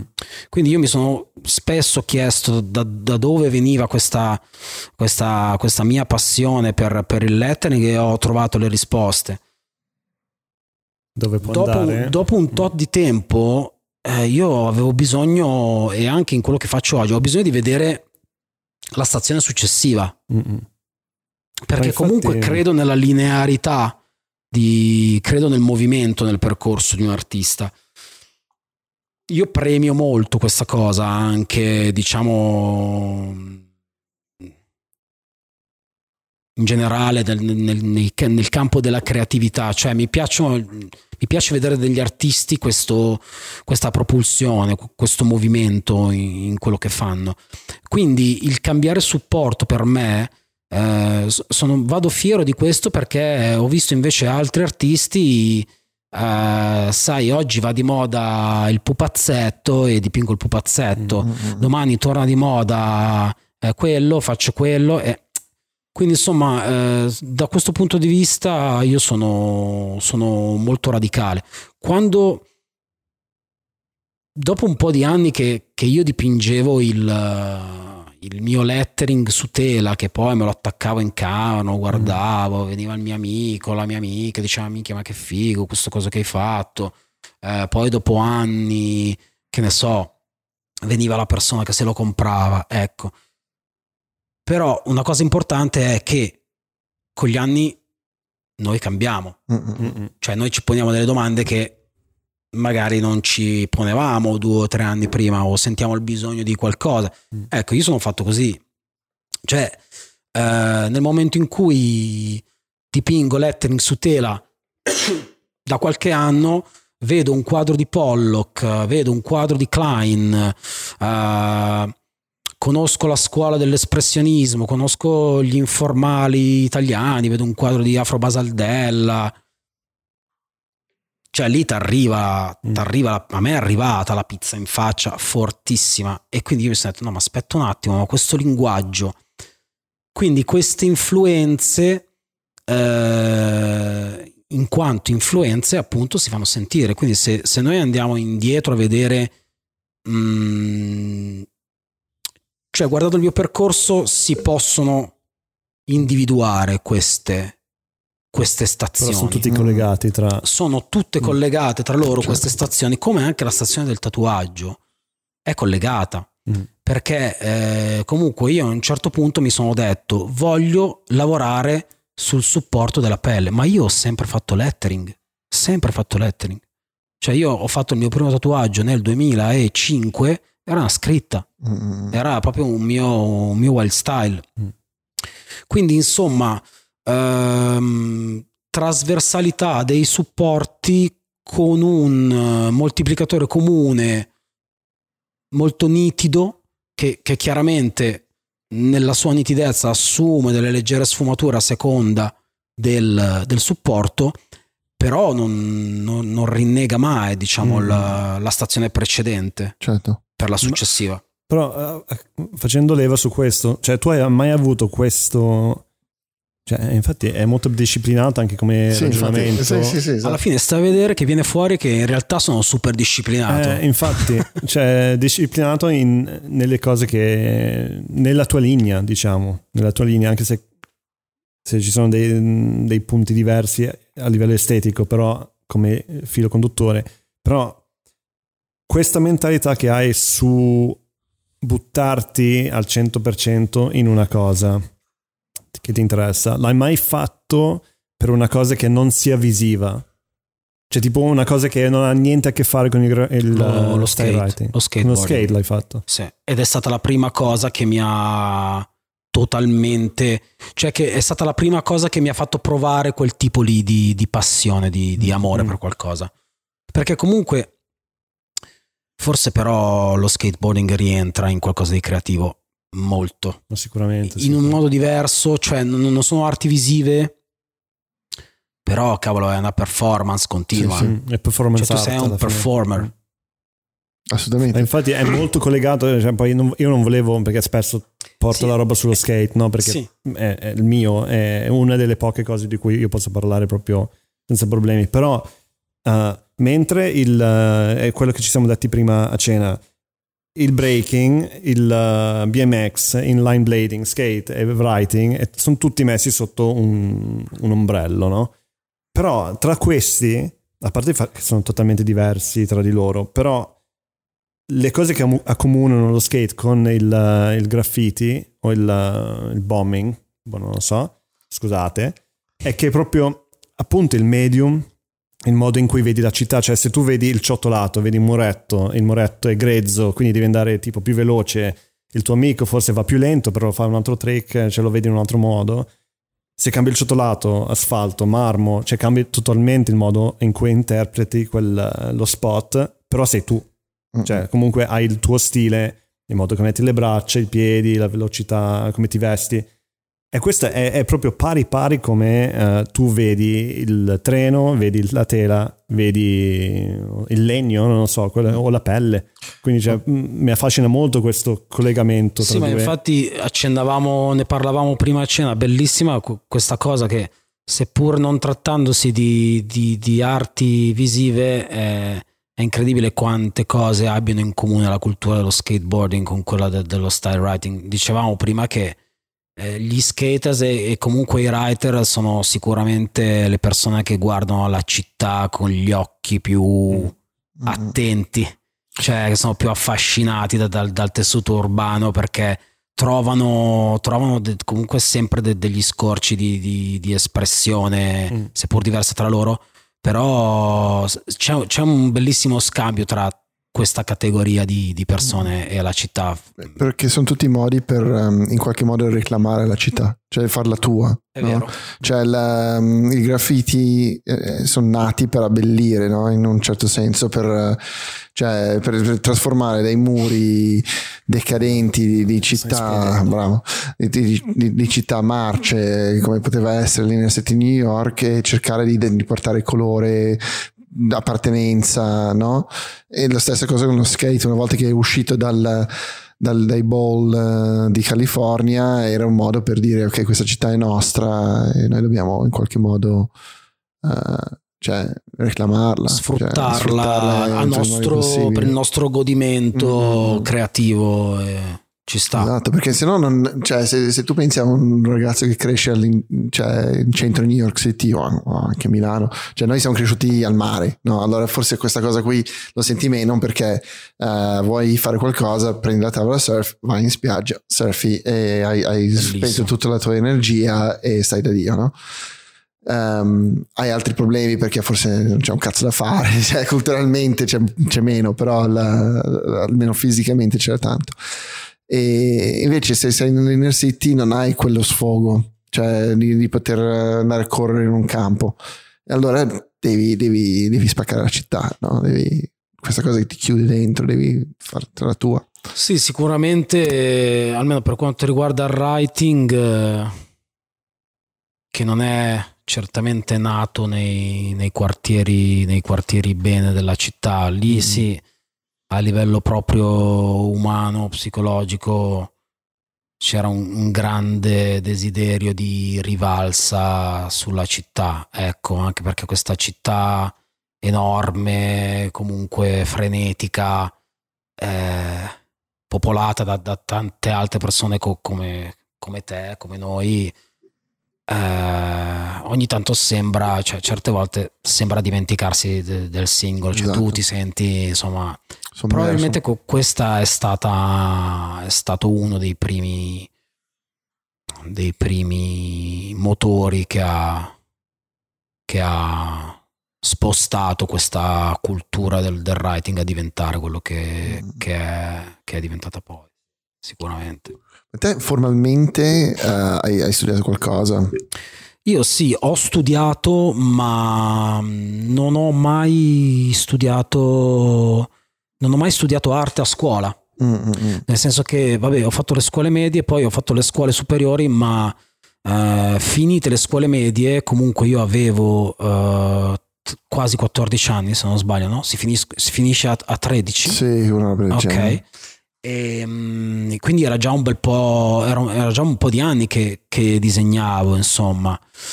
Ehm, e se poi li sommiamo a tutti gli anni eh, precedenti in cui comunque io avevo un grande amore per il disegno che non era ancora insomma disegna- diventato il writing, insomma era tanto tempo che io ero un po' artista. Mm-hmm. Nonostante questo non ho voluto andare a fare una scuola di, di, di stampo artistico e ho fatto tutt'altro. Ehm, ho studiato tecnico aeronautico. Ah, ok. Sì. E, e, quindi sono diventato un periodo... Un pe... Perito? Qua il messicano mi ha dato un perrito. un perrito aeronautico. Hola, José sei, sei un genio. non dirlo troppo spesso. Stavo dicendo perito aeronautico ed è diventato perrito aeronautico. Hola, Dio, hola, Dio. Il sombrero.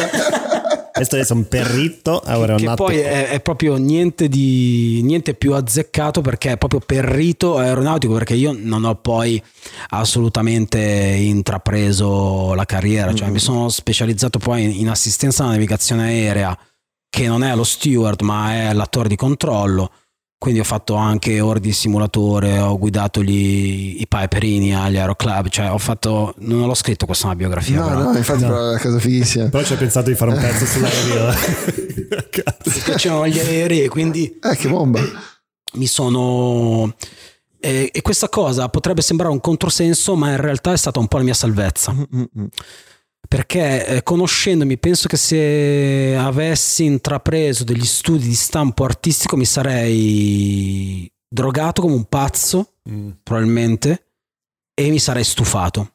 Mentre invece questa scuola, ehm, se vogliamo così lontana da, dal, dal, dallo scenario culturale da cui io provenivo, ehm, mi ha dato tantissima motivazione e qui entra in gioco quello di cui parlavamo poco fa, cioè io durante le, le lezioni scolastiche, cioè come dire, mi tenevi in riga, Mm, mm, era quella sì. fetta della mia giornata in cui l'unica, fe- l'unica fetta della mia giornata in cui cazzo dovevo stare sui binari, ok? Certo. E Poi, poi stavo- andavi sui binari e poi andavo sugli altri binari. Comunque, cazzo, voi due insieme, Eh, no, un cioè, disastro, proprio- una, una vita insieme. coppia creativa. Eh, hack si dice in inglese. Hack. E quindi insomma Sì, mi, ha, mi ha- mi ha tenuto bello, bello in riga. Cioè, probabilmente se fossi andato all'artistico mi sarei sfondato come tanti che Sì, conosco. ma infatti, Mm. secondo me il- Ciluma manetta. Eh, Cilo, ma manetta. perché ti riesci Chi lo comunque, accende? no? Chi lo accende? Eh, cioè, Cilo, alle 8 di mattina prima di entrare in classe. Eh, e invece, comunque, questa scuola qua, che oltretutto era una scuola privata. Ah, ah. E io comunque vengo sempre da una famiglia che, eh, voglio dire, è stato un grande sacrificio Mm, mm. per loro Mm. mandarmi a questa scuola. Cioè, è stato un sacrificio veramente grande e io lo respiravo giorno per giorno. Cioè, io vedevo mio padre comunque carrozziere, mia madre casalinga, che a un certo punto anche lei ha iniziato ad andare a lavorare. e- Cioè, questa retta mensile era veramente una mazzata. Quindi io a scuola andavo bene. Ero, Sì, sì. cioè, studiavo. Disciplinata. Vedi che alla fine mi sa Cazzo, che. mi sa che mi sa di sì, lo di No, se- senso del dovere. forse. senso del dovere, sì, perché comunque Sì.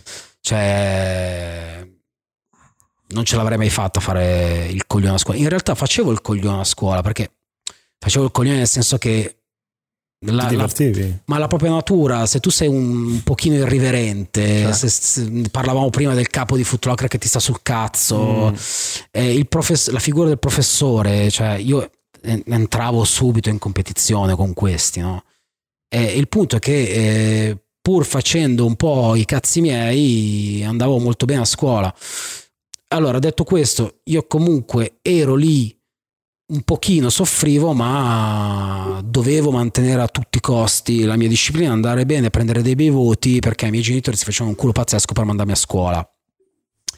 Cazzo, appena uscivo di lì era come liberare un, pitbull. Certo.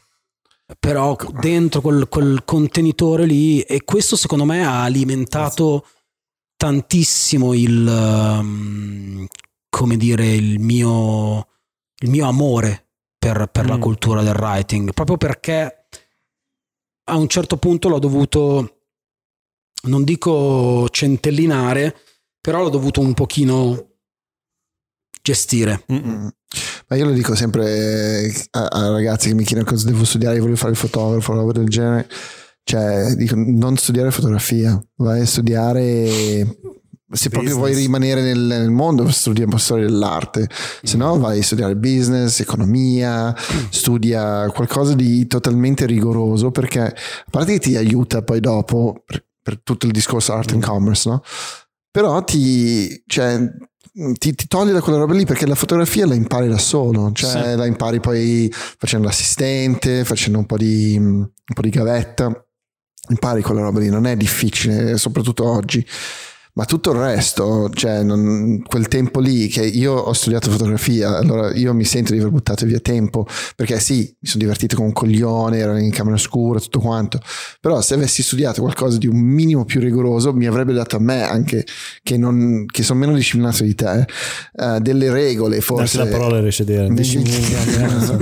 delle, delle regole del, un cioè, Mm. Non- io non avevo bisogno di studiare per passare gli esami perché mi veniva no allora cioè, che cazzo me ne frega di studiare nel momento che non devi studiare cioè non ti metti giù a farlo no Eh, e allora capirlo, non ti sì. fai delle regole e nel momento che ti fai quelle regole lì eh, ti cioè quella disciplina ti poi ti- lo porti avanti tutta la vita e eh, io oggi sono un grandissimo procrastinatore Ok, the best of the best. Cioè, campione di procrastinazione. cioè non c'è come domani. cioè, perfetto. Madonna, dovrebbe essere un lavoro il procrastinatore. Sì, sì, sì, sì, non fare oggi quello che puoi fare domani. Ma di brutto. Però è così, però io, io lo leggo tutto al, al, mio percorso, cioè la scuola dove eravamo era, era relativamente semplice alla, alla, high school in Sudafrica, c'era che devi fare chissà che cosa, mm-hmm. avevi sei materie, cioè passavi con il 6, cioè io beccavo il mio 6 e a posto. a posto. L'università l'ho fatta al culo studiando arte, cioè no, tutta una serie di cose che poi ho dovuto imparare dopo a mettermi in riga perché sennò non andavi da nessuna parte, no? Certo. E invece se tu studi qualcosa di più impegnativo, cioè che, che, forse non è proprio nelle tue corde, che devi fare un po' di fatica per farlo, allora lì uh, sviluppi tutta una serie di connessioni nel cervello sì. che ti portano a, a, essere più bravo poi nel tuo arte. Ma infatti io ho notato che mh, ragionandoci su a distanza di anni, penso che comunque gli studi aeronautici, tecnici aeronautici abbiano contribuito a, mm, come dire, ad espandere alcuni tecnicismi mm, legati a ciò che io disegnavo nel lettering. Cioè, secondo me mi hai dato un ottimo spunto sul discorso della programmazione cerebrale. Uh, studiare un certo tipo di cose, come dire, ha sviluppato una, un emisfero del cervello, una zona di un emisfero del cervello che probabilmente non, non, non toccavi Mm, probabilmente no. Mm-mm. Oppure lo ha fatto in un modo diverso e quindi in un certo senso io, insomma, chiunque potrebbe dire ma come, ma tu sei nato artista, che cazzo sei andato a studiare a fare no. tecnico aeronautico? Uh-huh. E invece penso che insomma una trasversalità anche nella, nella formazione scolastica abbia i suoi vantaggi anche a livello proprio diciamo biologico. Mm-hmm. Anche a livello, ma tanti di quelli che hanno studiato, hanno fatto il classico, mm. dicono che cioè il fatto di studiare Latino. in un modo così rigoroso, rigido, poi cioè, ti, ti, crea questo, questa forma, mappa mentale per tutto il resto e quindi sì. ti rimane, quindi non è proprio la materia che studi, il greco, il latino. E come lo fai? E come lo fai? Poi è la difficoltà. È, è, è, la, no, esatto, è, è, la difficoltà anche. Qualsiasi cosa che ti metti in difficoltà, come alzare un peso pesante, no? Cioè, cioè più lo fai, più diventi bravo ad alzare quel peso pesante. No? Se il tuo peso pesante è il pensiero, cioè, poi diventi più bravo a formulare cose, cioè, mm. tipo parole. Esatto, tipo like. Ma infatti lasciamo le risate che vanno, che svaniscono e poi entro. tipo Con parole. il segway. No, infatti, ritornando sempre sul documentario, che continua a, a cambiare il nome, è, è, Nero Inferno. Nero Inferno. Yes! Scrivilo così ce l'hai. No, perché mi piace questa gag. Uh, no, però no, lì... hai fatto troppo Adesso ci mette un po' a Dai, allora, sip cheers. Facciamo un altro cin. Grande. Hai fatto no. una chiusa veramente micidiale. Forse questo sarà il no, quello per Instagram TV. Cos'è il secondaggio? Mi sto ah, segnando. A formulare, a formulare cose oh, è la tipo volta, parole. Esatto. È la prima volta che segniamo tipo i time code della puntata. Epici eh, poi dopo devo montarlo io fino alle 5 okay. di mattina. Sì, Però ehm, sempre quello che dicevi lì, uh, che è molto pertinente al discorso. Uh, cazzo, hai detto una cosa che mi sono trovato proprio al 100% in sintonia tu non hai bisogno di un professore, uno che ti insegna come fare le cose, hai bisogno di uno che ti dice, cioè, ti fa vedere cosa è possibile e poi devi essere tu a decidere. Io ci tengo talmente tanto alla, alla roba che faccio che mi impegno per farlo al meglio che posso. Cioè, il, infatti dicevi che uno dei tuoi uh, padri a livello di, di style writing ti ha detto hai fatto una lettera che fa schifo. Sì. E, e, tu hai detto, cazzo, io devo, non posso deluderlo e non posso, non posso neanche deludere soprattutto me stesso.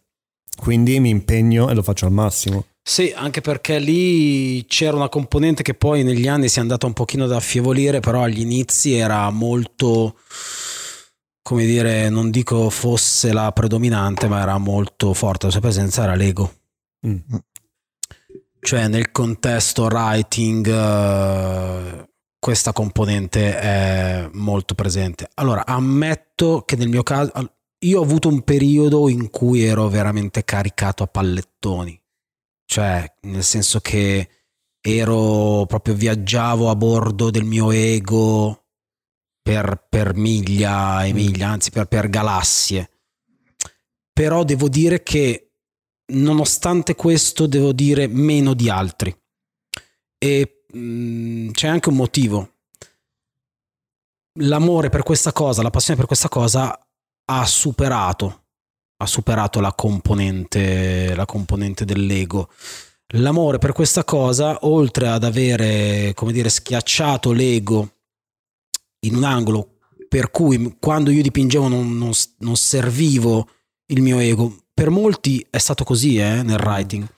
Cioè molti, anche con una carriera magari di due decadi, hanno sempre solo servito il proprio ego, quindi scrivere il proprio nome, male, bene, giallo, rosso, verde, chi se ne frega. Mm. Nel mio caso invece l'amore per, la, per, per, questa, per quest'arte ha preso sopravvento, per cui alla fine di tutto uh, il discorso io divento il mio più spietato critico. Quindi il mio maestro, certo, in quel modo mi ha detto le cose tipo Dropsy Skyform diciamo guarda che questa roba che come giustamente tu dicevi poco fa questo pezzo che hai fatto è una cagata mondiale cioè fa schifo veramente e tu immaginati magari che ne so c'hai 13 anni cioè quello di 17 che sai 13-17 certo. sono pochi anni ma 13-17 in realtà no, è un sono mondo. Tanti, sono tanti, è quell'età lì. Questo uno di 17 anni che ti dice che hai fatto una cagata, eh, tu lì ci rimani un po' sotto. Mm. Quindi queste, queste, cose sommate eh, col tempo hanno fatto diventare me il mio peggior incubo. Mm-hmm. E quindi questo maestro alla fine diventi tu.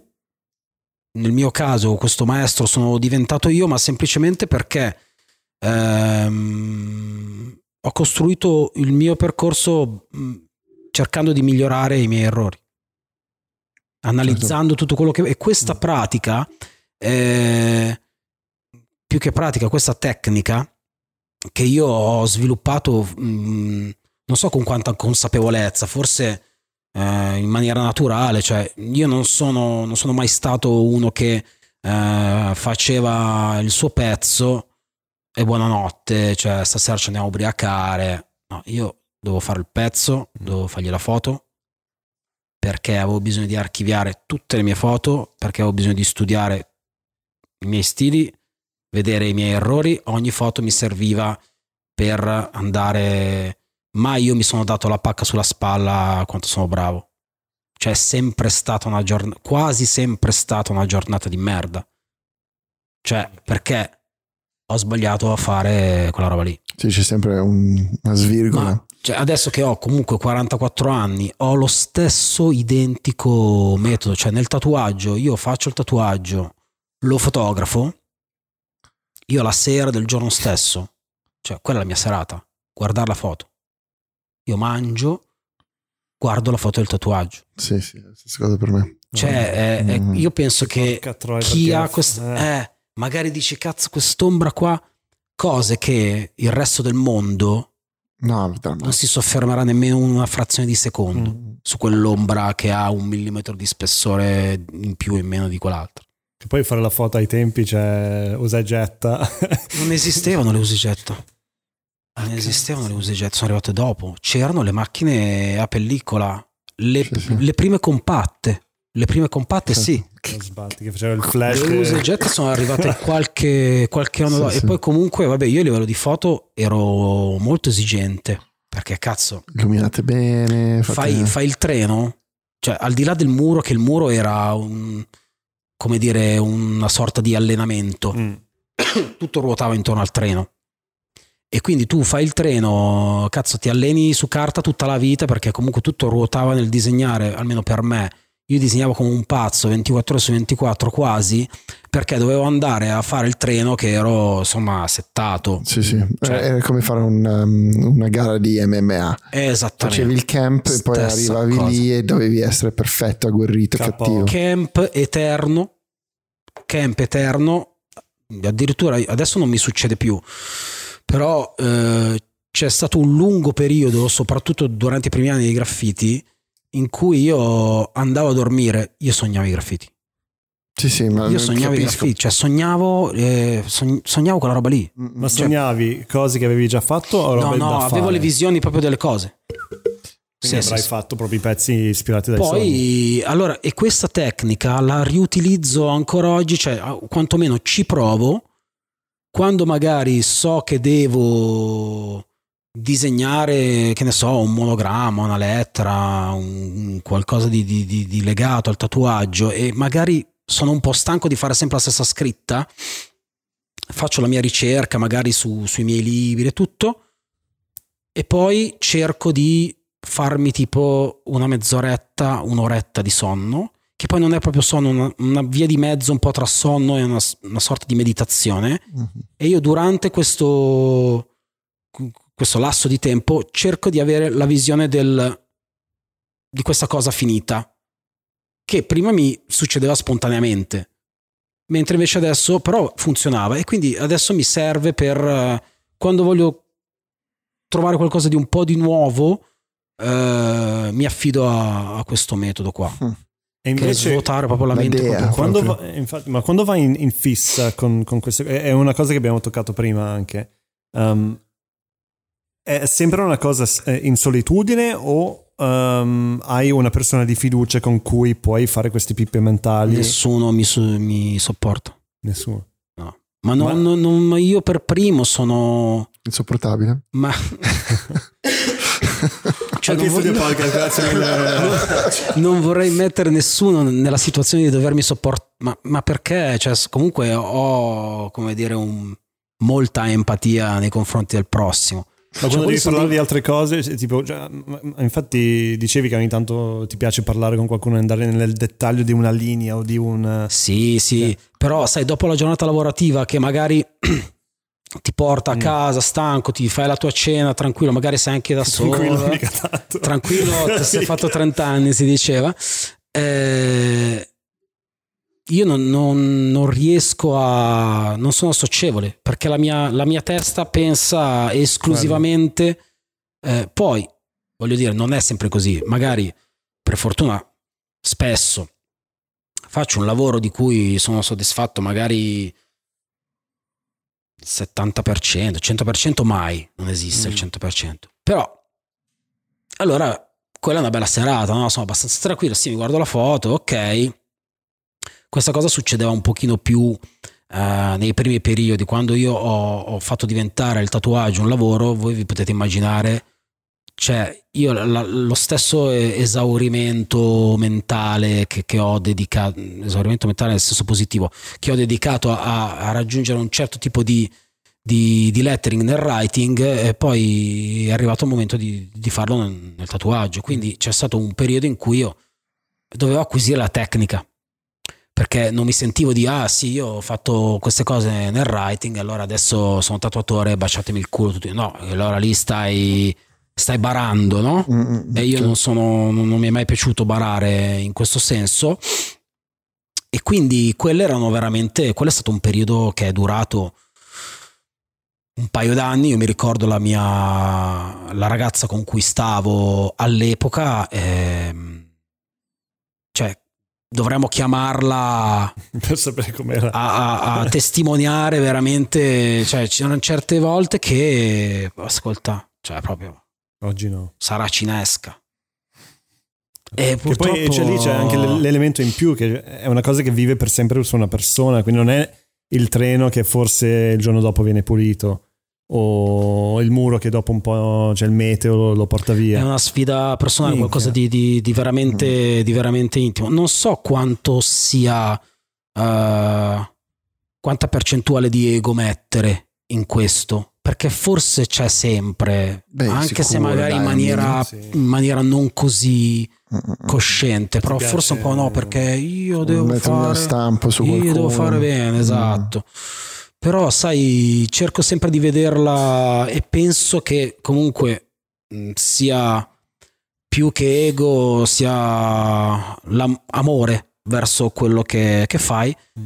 E quindi, vabbè, adesso che chiaramente la- col, col passare degli anni, con l'esperienza, la tecnica si è affinata rispetto agli inizi, eh, sicuramente le serate, le serate di merda come quelle degli inizi non ce ne sono più, però c'è sempre comunque uno scandagliare nei minimi Mhm. dettagli.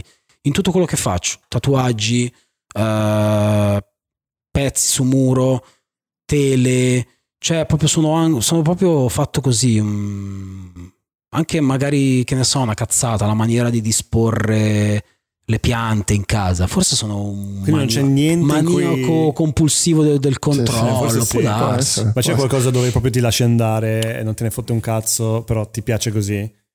O no? No, il podcast. No, no. Ok, ragazzi.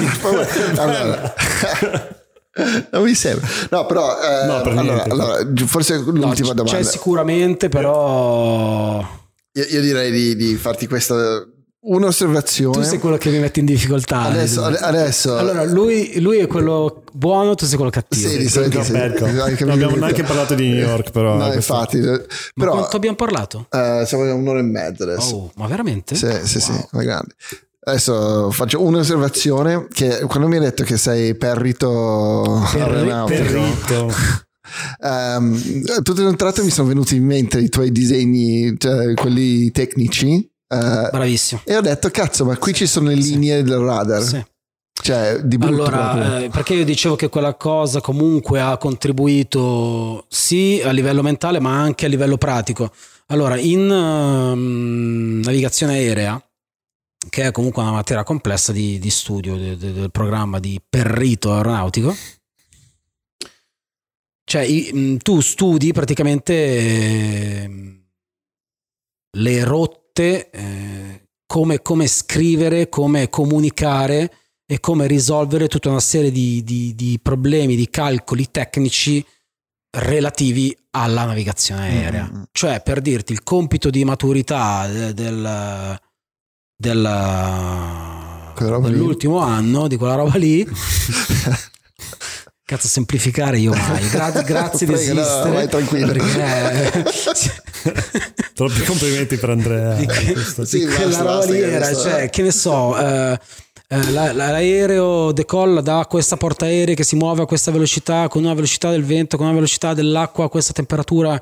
eh, devi atterrare su quell'altra portaerei viaggiando con queste condizioni di pressione, altitudine. C'è una rottura di coglioni infinita con mille, mille calcoli, cioè soltanto i regoli aeronautici se tu li vedi, ma io stesso che li ho usati a scuola, tipo qualche tempo fa a casa di mia madre ne è saltato fuori uno dei cassetti. Mi sono sentito svenire. Sì, sì, sì, immagino. Cioè, ma robe che... Ma ti insegnano anche a livello di comunicazione vocale? Sì, ci sono le ore di E fraseologia. questo ti è rimasto? Fraseologia standard. Perché sei super articolato, non come noi. Allora, Cioè, in tipo- realtà la comunicazione in quell'ambito è l'opposto di, di essere articolata, è esattamente l'opposto, Sintetico. è super sintetico. C'è la fraseologia standard e non puoi usare altre parole Mm. al di fuori. Chiarezza tu, e tu- tu sintesi. non non volevi dire articolato, volevi dire eh, enunziato, cioè proprio le parole scandite. Sì, forse l'italiano. Eh, sì, esatto. Sì, ma nel senso che è cioè, chiaro, eh, chiaro e Forte e tondo. chiaro. Cioè, forte e chiaro. esatto. Chiaro e tondo. chiaro e tondo. Forte Chiaro e tondo. Porca troia. E poi l'ult- l'ult- l- questa, Penultima. eh, questa era la mia vera. Non abbiamo la- parlato di 24 Karat Dirt, che sembra una cosa noir, che eh, immagino che hai scritto te. Sì, Che è il video che io non ho guardato porca troia perché continuava a venirmi fuori e dicevo adesso lo guardo e poi avevo sempre una rottura di coglioni. Se volete facciamo la seconda guarda. puntata. Esatto. Di brutto. Esatto. Cioè, facciamo la seconda allora, puntata su quello. facciamo la segno. battaglia. visto Io- che non ho il dono, il dono dell'enfasi, come dicevo prima. No, Però- però... solo un'ora e mezza, però. Però, però, però, dimmi, vai. Allora, io volevo solo un chiarimento su una frase che c'era nel bio che non ho capito Ok. eh, proprio fisicamente il mio Eh, cervello. può darsi che in, gra- in grammatica magari qualche errore. No, più che altro non, non ho capito se era riferito al lettering o no. E- e hai scritto che sei un erede contemporaneo dei maestri italiani di preziose miniature medievali. Non l'ho scritta io questa cosa. Ok, Ok, perfetto. Perfetto. E come, come Questa la, è- questa come è- la roba di, di Hegel. se- è sempre probabilmente perché io dentro la biografia che vi ho mandato ho inserito anche dei testi critici che hanno scritto degli Sì. altri autori su di me. eh, Siccome, quindi- siccome noi leggiamo male, Uh-huh. Eh, Comunque sì, le miniature medievali erano per, esempio i capi lettera, i capolettera Ah, che infatti. si trovavano nei testi. Bibbie. È strettamente legato al lettering, quindi. Sì, che per carità eh, per molti non è la stessa cosa, ovviamente, però l'atteggiamento di... Quello era un atteggiamento di decorazione Mm, mm, mm, sì, della lettera. cosa. Mentre invece il writing è, mm, non è solo quello. È decorare con la lettera, quasi. Eh, c'è anche un discorso di evoluzione, di evoluzione proprio strutturali del- delle lettere. Poi adesso non entriamo nel tecnico qua perché sennò mi, mi dovete sparare in un ginocchio per, per farvi tacere. No, quel- quello che mi chiedevo, adesso forse tu mi potrai finalmente dare una risposta che non ho mai chiesto a nessuno. Interstellar. Interstellar. Interstellar? No, Parliamo sono di, mi sono, mi sono guardato di meccanica quantistica. No, parliamo di cosa molto più semplice. Quando te vai a scrivere su un treno e scrivi il tuo nome, il tuo tag, Sì. no? Perché scrivi il tuo nome? cioè, nel senso, perché nel senso, cioè, a parte l'ego, a parte il, il tuo, cioè, cos'è la cosa che ti spinge a fare il tuo nome in quel caso lì? Eh, beh, forse la prima cosa che mi viene da rispondere è una tradizione. Mm. È una tradizione, una, tradu- una tradizione culturale, mm, appunto legata a questa cultura che è quella dello style writing. La prima risposta che ti do è questa. Ehm, poi sai, alla fine io non è che ho scritto sempre solo esclusivamente un nome, me ne sono trovato tanti altri, forse questo boh, non, non sono certo se all- alleggerisce la mia componente di, di egocentrismo o la, o la aggrava. Dovrei un attimino pensarci. No, Vabbè, alla fine il nome è, è anche da piccolo, anche se non fai writing, è la, è la prima cosa che fai scrivi. quando Che- non- è- scrivi il tuo Sì, nome, fai le firme, poi è personale, è super personale. c'è anche da dire che questo è, è un nome che, che ti dai da solo. Sì, sì, sì. Quindi è una, sicuramente una sorta di alias, anzi non una sorta, è assolutamente un alias che si porta appresso anche eh, un alter ego, un'identità segreta. Non è personalmente la, la- la sega mentale che io mi sono fatto, assolutamente no, non sono mai stato nel viaggio dell'identità segreta, mentre alcuni altri hanno tenuto tanto a questa cosa di non far sapere. C'erano alcuni che, cioè, per dirti, neanche i loro genitori sapevano che loro dipingevano. certo. Cioè, i loro compagni di scuola non Batman. sapevano. Hai capito? Invece a me eh, proprio non- questa roba non, non interessava. Quindi perché scrivo il mio nome? Boh, probabilmente perché me lo sono trovato, perché eh, mi rappresenta. Posso dire che non dipingo più treni da un bel po' di anni. L'ultimo treno è stato dipinto nel 2002, quindi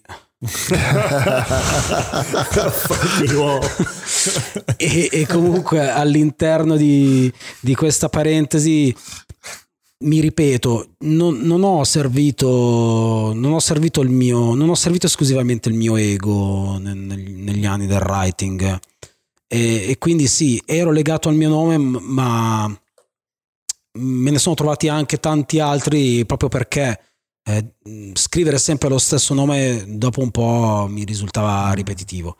Quindi a un certo punto mi sono trovato degli, degli altri alias eh, che hanno creato anche un po' di curiosità tra la gente, chi è sto qua, è lui, non è lui, bla bla bla. Quindi insomma sicuramente Rai è il principale, quello che mi sono portato dietro ancora oggi, però ci sono tanti altri come dire, tante Ah. altre identità nascoste che ho, che ho servito in passato. Non puoi No, scegliere la famiglia, no, però infatti- puoi scegliere gli amici e il tuo nome da writer. Eh, per questo volevo un attimo, cioè, mi, mi- mi incuriosisce perché il, eh, tu cioè, stai facendo una cosa illegale, eh, cioè, scrivi il tuo nome. Cioè, No, ma illegale non è, non è corretto, è, è Eh, non, non autorizzato. Non autorizzato, bravo. È il termine autori- giuridico. Allegedly, non Cioè, autorizzato. esatto, c'è- c'è un aereo non, eh, Non Esatto. autorizzato in. Se stai entrando in uno spazio autorizzato, non Esatto. autorizzato. E allora eh, cioè, mi, mi piace l'atto sovversivo di dire eh, io sto facendo una cosa che non, non dovrei fare, ma mh, cioè, mi sto firmando da questa cosa qui. E la firma non è solo una firma, ma è l'opera d'arte in, in tutto. E allora c'è proprio. E poi questa opera d'arte, questa mia firma, mh, viaggia per tutta la città attraversandola tutto quanto. E, cioè, era Se lo fai sul treno, se lo fai sul muro. Sì, sto parlando del treno perché il muro l'abbiamo già parlato. Stavi essere attento che è solo il camp per poi prepararti per fare il, il- il treno. Ma io vi faccio una domanda: ma voi avete mai provato a scrivere il vostro nome con una vernice spray? Mm, No, Ma io penso che io penso che dovreste anche solo una volta. Perché è veramente una cosa Il mio nome no. una cosa strana. Mm, Cioè è un'esperienza secondo me che va fatta. È da fare, sì. Quindi secondo me potreste tendere al di là del risultato, eh, perché Poi c'è un muro bianco. No, è veramente, secondo me, è- non lo so, è interessante secondo me Eh, come esperienza, al di là di- del fatto che io l'abbia fatta allo, st- allo stremo e l'abbia portata bla bla bla. Però così se la spogliamo di tutto e semplicemente prendiamo un essere umano che, che scrive il proprio nome con delle lettere grandi su una superficie pubblica, mm, mm. è interessante secondo me da fare Sì, come poi è, è molto mm, Primordiale. primordiale, bravo, primordiale anche, no? Cioè, poi lì. tu lo fai e, e se lo fai mh, è più facile capire secondo me tutta una serie di, di- di cose Mm. cioè quando tu lo avrai fatto automaticamente ti allontanerai e lo guarderai Mm, e lo mm, guarderai mm. anche mentre lo stai facendo e mentre lo guardi cioè cosa stai guardando? stai guardando il tuo nome? Stai guardando la tua opera d'arte, stai guardando te stesso, stai guardando un muro, Sì, Cosa sì, vedranno sì. gli altri? Eh, eh, adesso mi hai aperto tutta un'idea, cioè è pazzesco perché poi ti stai, ti stai cioè, segnando nel- nei posteri, cioè quella roba lì, se tu domani non ci sei più, quella roba lì rimane, no? In- cioè, Anche, è c'è tutta anche una questo serie di aspetto. cose, cioè, è una permanenza, Mm. semi-permanenza. Che è un po' il- lo stesso concetto dell'esploratore che mette la bandiera, anche, anche se hai già esplorato quel... Cioè, quando vai sulla Luna, no? Sì, sì. Quando vai, cioè come se tutti Quando andassero. Però, Quando- cioè, quando è che sei andato? Esatto, esatto.